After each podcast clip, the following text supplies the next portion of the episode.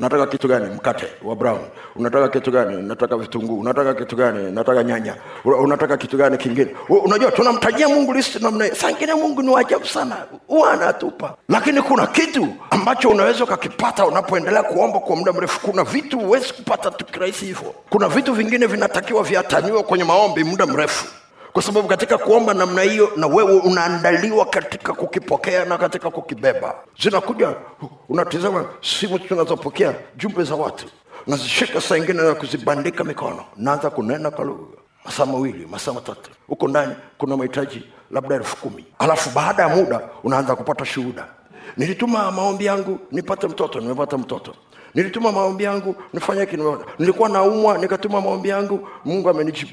Saa ingine mi mwenyewe bado sijasoma lakini mbinguni wamesoma. Ni muhimu sana uweze kufahamu kunena kwa- kuna rahisisha kuna rahisisha kabisa. Ni tofauti sana unaweza ukaomba kwa lugha unayoifahamu lakini utaomba mbali sana. Ni rahisi sana kuchoka na hasa ukiwa na mambo mengi na kama yanakusumbua. Na pia inawezekana hata kuna mengine hujui yaliyoko mbele lakini roho mtakatifu biblia anasema atatupasha yajayo. Anaweza akatujulisha na anaweza akatuombea mambo ambayo yako mbele na hatuyajui tunaenda sawasawa jambo la tatu jambo la tatu. Imani unayotumia wakati unanena. Imani unayotumia wakati unanena ndiyo inayoamua. Imani unayotumia wakati unanena ndiyo inayoamua nguvu na hekima na utayari. Viende vikatumike wapi? Viende vikatumike wapi kwa wakati mmoja imani unayotumia wakati unanena ndiyo inayoamua nguvu na hekima na utayari viende vikatumike wapi? Kwa wakati mmoja. Kwa nini nakueleza kitu cha namna nataka u, u, u, ucheki? Kwa sababu fikirie paulo fikirie paulo fikirie paulo nifanye biashara huyu jamaa ameshona mahema anategemea apate soko. Lakini hapo hapo anatakiwa aende akafundishe mahali. Hapo hapo anatakiwa aende mahali ambapo hakuna injili kabisa. Maana ndio kazi ya mtume. Aende pale akaplant churches. Ni kazi mojawapo muhimu sana. Atengeneze na mafundisho ya awali ya msingi kwa ajili ya lile kanisa. Akahakikisha anatengeneza mambo yamekaa sawasawa kuona wazee wa kanisa kila kitu. Ndio kazi ya mtume anafanya. Saa hiyo lakini biashara yake watu hawajaja kununua mahema. Anasema sikumlemea mtu ndio maana alikuwa na ujasiri wa kusema asiyefanya kazi na asile kwa sababu alikuwa anafanya kazi na alikuwa na uwezo wa kujirisha mwenyewe. Kwa hiyo inamaanisha lazima biashara yake iende. Lakini hapo hapo asiharibu kazi ya mungu. Waulize wanaume wengi sana wanaofanya kazi ya mungu na hapo hapo wanafanya kazi na wanafanya biashara ni kazi ngumu sana kubalance. Ni kazi ngumu sana kubalance. Kuna mtu mmoja nilipita kwenye ofisi yake zamani kidogo aliponiona akasema mwalimu afadhali umepita hapo. Najua una masuala mengine yaliyokuleta lakini naomba nikuulize hili swali wakati naendelea kukushughulikia. Nikamuuliza una shule una swali gani? Akasema bwana ninasikia wito wa kumtumikia mungu sana. Nasikia wito. Akasema, "Sa- tatizo nililopata nikiwa kazini namna hii nasikia wito kiasi ambacho nashindwa hata kufanya kazi. Naona kama vile ninapata tu mshahara wa bure. Kwao ninaacha kazi ninaenda kuhubiri.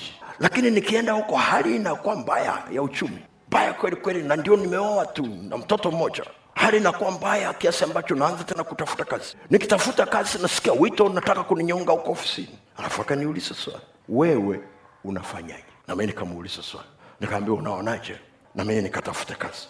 Niache hii jambo la kuzunguka wiki hii niko hapa wiki hii niko hapa wiki hii niko hapa wiki hii niko hapa. Ni- niache. Akasema hapana hapana usiache. Nikaambia alafu nikale wapi? Akaniuliza unafanyaje nilimwambia swale ambalo si watu wengi sana huwa wanaliona kwenye maandiko. Nilimwambia hivi mi sijagawa majukumu. Yote ni ya bwana. Shida yako wewe unafikiri ukiwa ofisini humtumikii mungu ila ukitoka kwenda kuhubiri. Nikamwambia hilo ndio kosa lako. Huyu ndugu anaitwa paulo. Anasema hivi kwenye wafilipi nne kumi na tatu.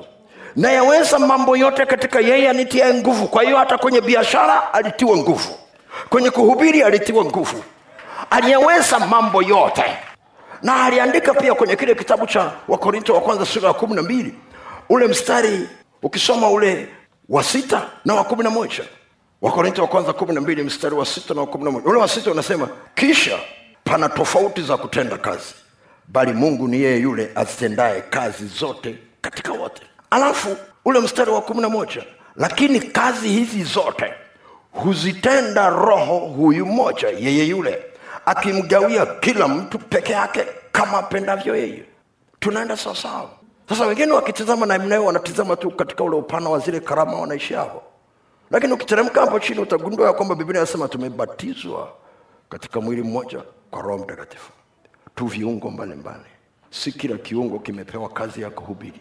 Si kila kiungo kimepewa kazi ya kuwa mwalimu kwenye madhabahu kila aliyeokoka anao ushuhuda anao mwana kwa anao ushuhuda.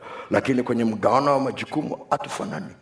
Ili kwamba mungu amekuita na ukakaa ofisini haina maana hufanyi kazi ya mungu.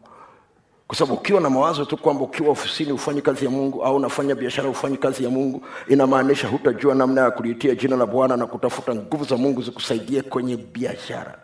Inamaanisha utakuwa na mzigo sana unapoenda kuhubiri jumapili unaomba na kufunga lakini ufungi kwa ajili ya biashara yako na watu wengi sana wanapata shida namna hiyo kwa sababu hawajajua kwamba zile nguvu za mungu zinaenda pamoja na hekima. Hekima ni uwezo wa kutumia zile nguvu za mungu kutumia vile mtu mungu amekupa kutumia muda ili iweze kukusaidia kwa ajili ya utukufu wa bwana. Na si hekima ya kwako ni hekima ya mungu. Biblia inamwita roho mtakatifu roho wa hekima roho wa neema yeye ndiye ambaye anakujaliwa kuwa na hekima saa ile unapotakiwa kuwa nayo kufanya kitu chochote. Ukiwa na yesu ndani yako biblia inasema amefanyika kuwa hekima kwa ajili yetu. Lakini lazima kuwa na utayari pia. Kuwa na nguvu haina maana una utayari. Watu wengi sana wana upako lakini wanazunguka nao tu nyumbani. Anafurahia tu kwamba ananena. Anafurahia tu kwamba upako. Ya- yaani leo nina upako. Alafu unaupeleka wapi? Mungu akakupa zile nguvu kwa ajili tu ya kukaa nazo. Hajakuletea kunena kwa lugha kama kibendera cha kuonyesha kwamba nami nimeokoka. No imekuja kwa ajili ya kazi. Ndio maana kunena kwa lugha hakuhusiani na we kwenda mbinguni. Kama umeokoka na yesu kristo yuko ndani yako na, na, na katika saa utakayoondoka roho yako imekaa sawasawa tutakutana mawinguni. Tutakutana huko mbinguni. Lakini unataka kuishi maisha ya ushindi hapa? Paulo anasema nataka ninyi nyote mnene kwa lugha. Kwa sababu anajua faida zake kwa sababu kwa jinsi ya kibinadamu sio rahisi sana ukaweza ukabeba. Vile sana nayaweza mambo yote katika yeye nitia nguvu. Alikuwa na mambo mangapi? Mengi sana huyu jamaa. Aliwezaje kufanya distribution? Aliwezaje kuomba kwamba hizi nguvu ziende kila eneo? Aliwezaje? Wangapi ambao wana bomba ya maji nyumbani mwao ndani? Nyosha mkono. Nyumba yako kuna bomba zimeingia ndani. Teremsha. Umaye kujua kuna makazi mangapi katika jiji la dar es salaam lenye maji ndani? Sasa fikiri pamoja na mimi. Umai kufikiria mtu anayewaza kwamba lazima uwe, saa unataka kuoga uwe na maji? Unataka kunawa uwe na maji. Unataka kutumia maji mahali popote pale nyumbani kwako uwe nayo. Yakikatika kidogo unapiga kelele. Unajua mfumo? Mpaka yanakufikia bedroom. Huko yanakotoka. Unajua yanavyofika wakati wewe unataka maji kinondoni wailala naye anataka maji na watemeke anataka maji. Wakati wewe unataka maji kwa ajili ya kunawia miguu hospitali wanataka maji kwa ajili ya kusaidia wagonjwa. Saa hiyo hiyo sura ni kwamba distribution yake inakaje kwa sababu wote wanapata maji wakati huo huo. Kwa kama wanadamu wanaweza wakatusambazia maji wakatusambazia umeme kiasi hicho kwa nini tunafikiri mungu hawezi kutusaidia kutusambazia nguvu za roho mtakatifu katika kila eneo ambalo tunalihitaji kwa sababu kama unaweza ukauamini mfumo ulioko kwa ajili ya maji na ukawa na amani kabisa huna tashwishi wala huulizi hata meneja ni nani. Lakini unapata kitu kimoja kinachosaidia watu wengi sana hawajajua kwa nini wanaweza kuwa na nguvu za mungu na wasizione kwenye maeneo mengine. Nguvu za mungu msambazaji wake ni imani yako. Kumbuka hilo. Kumbuka hilo. Mungu atateremsha nguvu lakini unataka zisambae mpaka wapi? Ni ya kwako. Koja nikupe mifano michache. Mnamkumbuka yule akida kwenye kile kitabu cha matayo sura ya nane mstari wa tano mpaka wa kumi na tatu. Yule akida ambaye alikuwa na mtumishi anaumwa nyumbani na akataka yesu aje kumponya. Ni matayo nane kwanzia ule mstari wa tano mpaka wa kumi na tatu. Akamwambia yesu usije kwangu sema neno tu na mtumishi wangu atapona na kufahamu wewe ni nani? Ni mtu wa mamlaka bwana. Na mimi huko niliko ni afande. Nikiagiza askari aende anaenda. Arudi arudi. Kwa naelewa mamlaka. Kwa sema neno tu.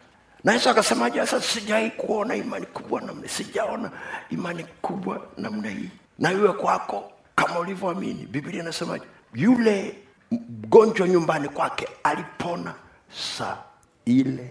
Kwa kama